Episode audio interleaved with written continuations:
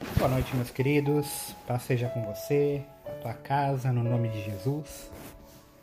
Sou Felipe Barcelos e estou aqui para trazer uma breve reflexão na palavra de Deus, sendo a última reflexão sobre o tema de esperança.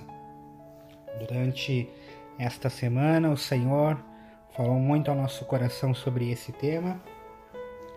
Eu quero trazer um texto que está lá em Romanos, capítulo 5. Vou ler do verso 1 até o versículo 4, que nos diz assim: Justificados, pois, mediante a fé, temos paz com Deus por meio do nosso Senhor Jesus Cristo, pelo qual obtivemos também acesso pela fé a esta graça na qual estamos firmes e nos gloriamos na esperança da glória de Deus. E não somente isso, mas também nos gloriamos nas tribulações, sabendo que a tribulação produz perseverança.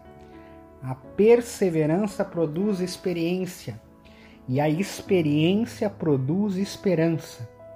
Amém? Este texto fala muito ao meu coração, no qual o apóstolo Paulo escreve para a igreja de Roma, uma igreja bastante perseguida, mas uma igreja que Deus tinha um propósito glorioso com ela, assim como Deus tem um propósito glorioso comigo e com a tua vida.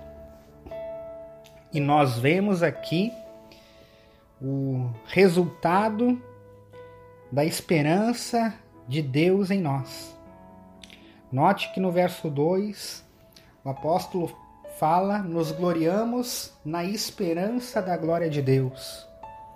Ou seja, a nossa glória não é por nós mesmos, mas sim pela glória de Deus que é revelada em nós. Essa é a primeira esperança que nós temos. É quando nós entregamos a nossa fé a Jesus, de que Ele está conosco e de que Ele sim nos reserva a sua glória. Nós estamos debaixo da glória de Deus e debaixo da glória de Deus é o melhor lugar. Não há melhor lugar para que nós estivéssemos, não há melhor lugar para se estar do que debaixo das asas do Criador.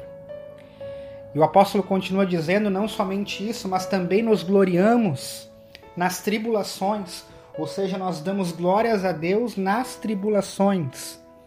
É muito difícil nós darmos glórias a Deus nos momentos difíceis, nos momentos onde as lutas se levantam, onde o mar fica revolto. Mas é nestes momentos que sim nós temos que glorificar a Deus, sabendo como continua o texto dizendo, sabendo que a tribulação ela produz a perseverança. Ou seja, tudo está debaixo de um propósito de Deus para produzir através da tribulação em minha e na tua vida a perseverança, a insistência que nos garante as vitórias. Sem luta, sem suor, nós não iríamos conquistar nada. Mas essa perseverança, ela é nos dada por Deus e ela é resultado das tribulações, sim. Se nós não tivéssemos as lutas, nós também não obteríamos vitórias. É por isso que as tribulações vêm para mostrar a nós mesmos a força que nós temos em Deus. E essa perseverança produz em nós experiência, como o texto diz. Eu gostaria que você refletisse um pouco nas experiências que você tem com Deus, nas experiências que você tem de vitórias que Deus te deu, que Deus te proporcionou. Em meio às dificuldades, em meio às tribulações. Você perseverou e você obteve vitória. E isso é uma experiência que você tem para com Deus. Da vida aqui, nós vamos levar para a eternidade são essas experiências com Deus. Nós não vamos levar a roupa que nós vestimos, nós não vamos levar o dinheiro que nós temos na nossa conta bancária. Nós vamos levar aquilo que nós vivemos com Deus neste lugar, nesta terra. Então nós precisamos ter experiências para com Deus. E essas experiências são frutos, são produzidas através da perseverança em meio às tribulações. Continue perseverando, continue sendo alguém de Deus nesta terra, que você verá isso se realizar cada dia mais na tua vida. Tenho certeza que isso já se realiza. E a experiência também vai produzir esperança, que é o nosso tema. Esperança, esperança não em nada, mas esperança em Deus. E essa esperança aqui é a esperança de que Deus faz mesmo quando nós mesmos não conseguimos enxergar uma saída, uma solução e Deus age.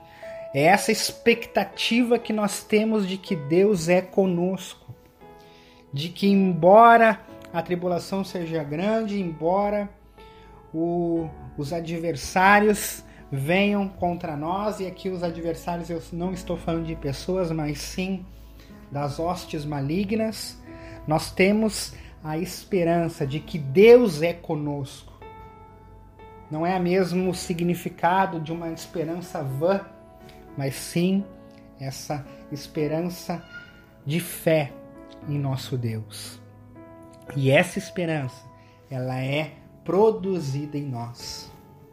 Essa esperança também, ela não ficará somente conosco.